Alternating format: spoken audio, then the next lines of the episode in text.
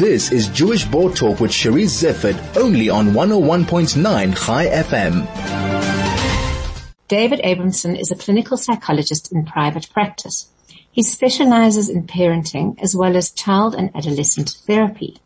He will be one of the experts participating in the Bella Vista Share Online International Conference taking place from the 5th of May. David will be talking on the topic quiet minds, helping us understand the introvert and appreciate the qualities of introverts often functioning in an extrovert dominated culture. David, welcome and thank you so much for joining me. Thank you so much for having me. It's only a pleasure. David, why not, when I was reading your topic, I actually thought for the first time to what extent introverts are often overlooked. And it's something mm. I'd never thought about before. I always thought the world was divided into extroverts and introverts and they were both seen as equal. Is this not the case? You know, I don't think so. I think, I think, um, in the 20th century, um, I think there has been this uh, move, especially in Western culture, um, that people who are extroverts, who speak out, um, are more successful, are the ones who are more confident, who have better self-esteem. You know, we think about, you know, what do you do if you want to improve yourself? You know, you go on a Dale Carnegie course, you go and you go listen to, to motiv- you know, people who are motivating you. And these are often very loud extroverts who say, you know, you need to assert yourself, you need to find your voice. Um, and that's seen often as being successful. And uh, this idea of being quieter, being an introvert, um, is seen, you know, often as being quite the opposite, which is, which is really not true. And I think uh, it's so nice that this topic is being spoken about because I, I think there needs to be a lot of demysticization about uh, this particular, you know, word, introverts, because often people think about introverts as being people who are not so successful, people who are, you know, um, very anxious, which is not the case at all can't tell you how much I'm loving this conversation, David. Um, as an introvert myself, I'm like feeling so validated here. Do you think s- schools particularly mm. favor and reinforce the extrovert at the expense of the introvert? Yeah, absolutely. I, th- I think not only schools, but businesses. I think there's a lot of pressure on on children to um, you know to speak their minds, um, you know to to be out there again, you know, this whole thing around self-esteem and confidence is, is so linked to, you know, as I say, speaking out, say what you mean. Don't keep it to yourself. But I think it's so important to, to, to actually point out that this concept of like introversion, um, has, which I think a lot of people often associate with, they're often associated with anxiety. Um, and that's completely different. If someone is an introvert, um, you know, there's two ways of really looking at it. One is, is the difference between an introvert and an extrovert is where they get their energy. So it's got nothing to do with um, being, uh, uh, which which would would be a problem, which is social anxiety, where someone struggles to go into social situations because they are, you know, they're overwhelmed by their anxiety. That's not an introvert um, an introvert would kind of would get their energy from being in small groups, from being on their own, and that's where they refuel. Um, while extroverts would be the opposite. They refuel by being in big groups and interacting with a lot of people. So that's also a very important way of thinking about it. Where do people refuel and get their energy? And, and, and as I said also, I think it's very important that when someone um, when, when, we talk about an introvert, we're not talking about someone who's debilitated by anxiety. What we're talking about is someone who very consciously chooses to be in smaller groups or to be on their own at times. And it's not because, as I say, they've got huge amounts of anxiety. It's because they choose to be there. They choose to be in that position because that suits their personality better. And, uh, and I think as you've mentioned, I think in schools as well, we tend to say, oh, you know, your child's very quiet in class. You know, we, he really needs to, or she really needs to speak up more, you know, and, uh, and, and, and that's often very unfair. I think, I think, you know, we need to take into account whether that child is more of an introvert. Uh, and, re- and as I say, please like remember that, that when you are called an introvert, it's like saying you've got anxiety. Anxiety can be, I think has got a bad, bad reputation and, you know, because some anxiety can be your best friend uh, to get you going to be productive. And the same thing with introversion. There are so many benefits uh, that people who are introverted um, can bring to uh, a, a, a, it could be a school environment, it could be to a workplace, uh, it could be to a social interaction. So, so I think we, I think it's, I think we need to try and demystify and, and start really understanding what introversion really means. David, um, absolutely, as I said, I'm absolutely loving everything you're saying. I'm agreeing, I'm in agreement with everything. My question to you is, uh, you talk about anxiety and introvert are not at all the same thing, right? What absolutely. about shyness and introversion? Mm-hmm. Mm-hmm.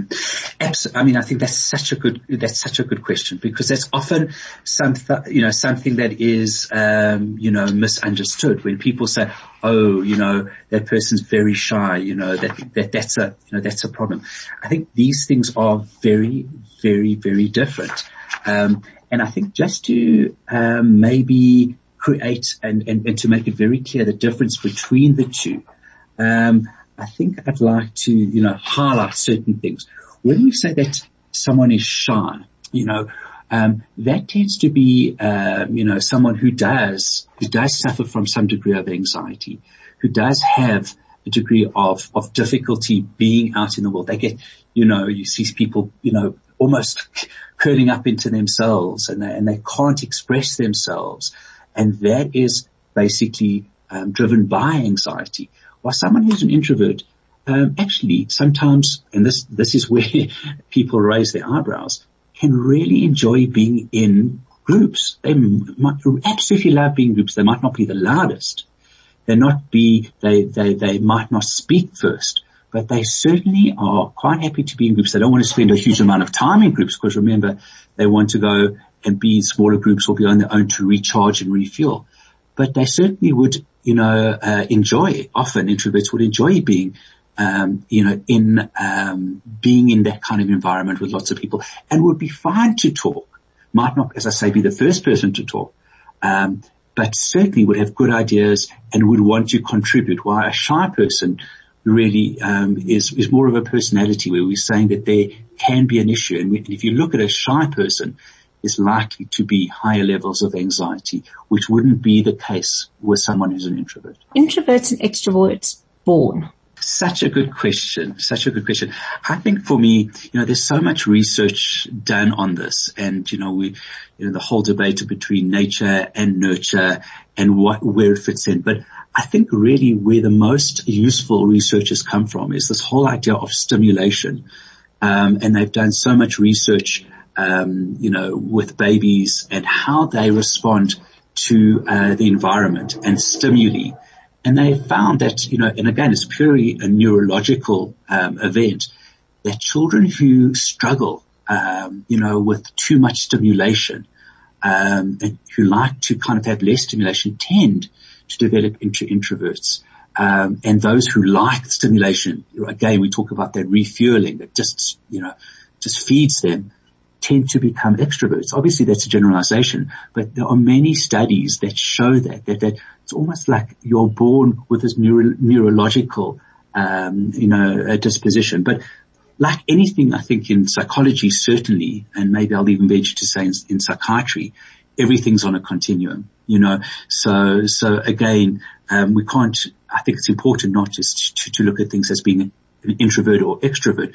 We actually talk about some people who are in the middle, um, and we call them amb- um, ambiverts. So, so again, you know, it's so important to to not think about it in black and white, uh, but certainly, certainly, from what we, um, you know, from what we know, it seems like this starts from birth. You know, this is a neurological event.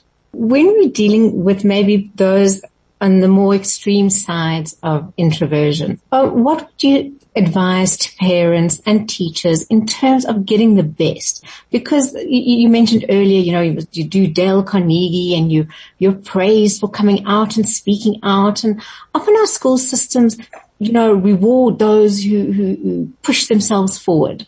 How do we ensure that those that don't are encouraged not to be extrovert, but mm. encouraged to give their best or to be recognized? I, yeah, I think for me the, the, the first step is to create an awareness. I think, I think for teachers, to, for educators to, to start realizing, to, to, to understand that there are different types of personality.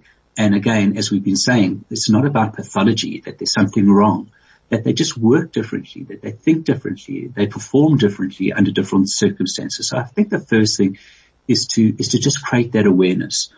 And then I think to understand what those benefits are of being an introvert. And this whole idea that, you know, um, that, for example, that good ideas only come out in groups where there's people just talk and share ideas. It's not true.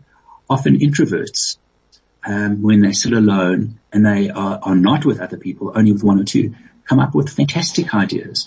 So really about understanding that and trying to create situations in the schooling environment which would facilitate the introvert really reaching their potential. I mean, I mean, when we, when, when, when we think about, uh, introverts, they, they are amazing and I am generalizing, but amazing listeners because they don't need to talk. They don't need to speak out immediately. Um, and they choose their words wisely. They think before they speak, which is a, which is a wonderful trait. And that should be, um, really applauded and encouraged. Um, they are often very observant, very observant and they make quality friends. They might not have quantity, but they make the best friends because they really, um, they, they, they, they, really listen, feel close to their friends, attend to their friends, um, and then I'm going to, uh, I'm going to venture to say make great, great partners, husbands, wives, you know, partners because they, they don't really want to go out in the world all the time. You know, they want to be at home. They want to be, you know, with their, with their loved ones. So often introverts make fantastic, fantastic husbands, wives and partners. Um, and so, and they're also very funny enough, not funny enough, I think quite, quite obviously are very compassionate leaders. Um, you know, we think about, you know, leaders being these loud people who, rah, come on, we can, we can do this.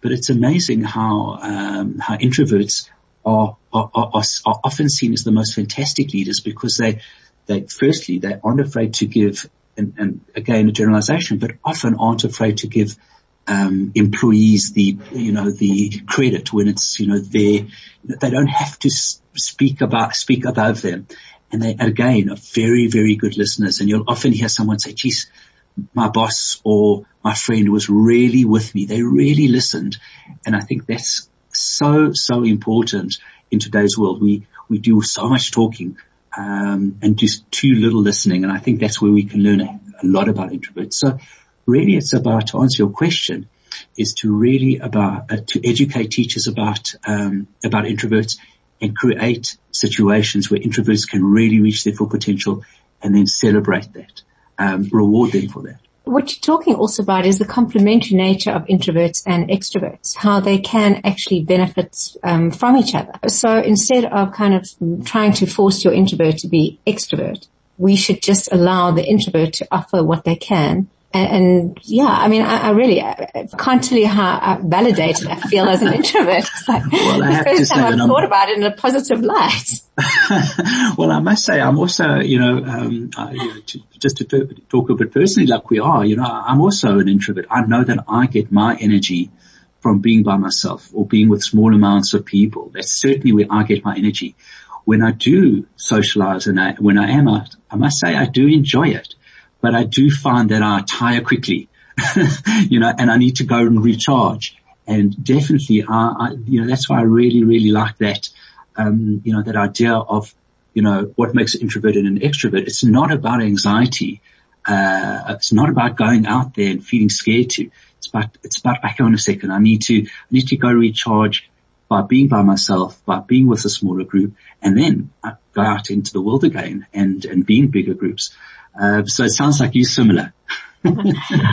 so, so David, if you are a parent of an introvert or are indeed an introvert yourself or are a teacher or an educator or a therapist who are dealing with introverts, obviously people would like to hear you speak. So let me just give those details out. You will be talking on the 26th of May at 7.30 p.m. and it is part of the Bella Vista Share online conference. Um, it is a six-week conference. It starts on the 5th of May, and um, we will be talking to some of the other guests, but we're obviously starting with you, David. And if you would like to book, if you'd like to hear David and have your own questions you'd like to ask, you can um, book at bella vista share bellavista.shareonline.org.za. All you have to do is click on 2021 online conference. David, thank you so much for joining me. Only a pleasure. That was David Abrahamsohn, a clinical psychologist in private practice.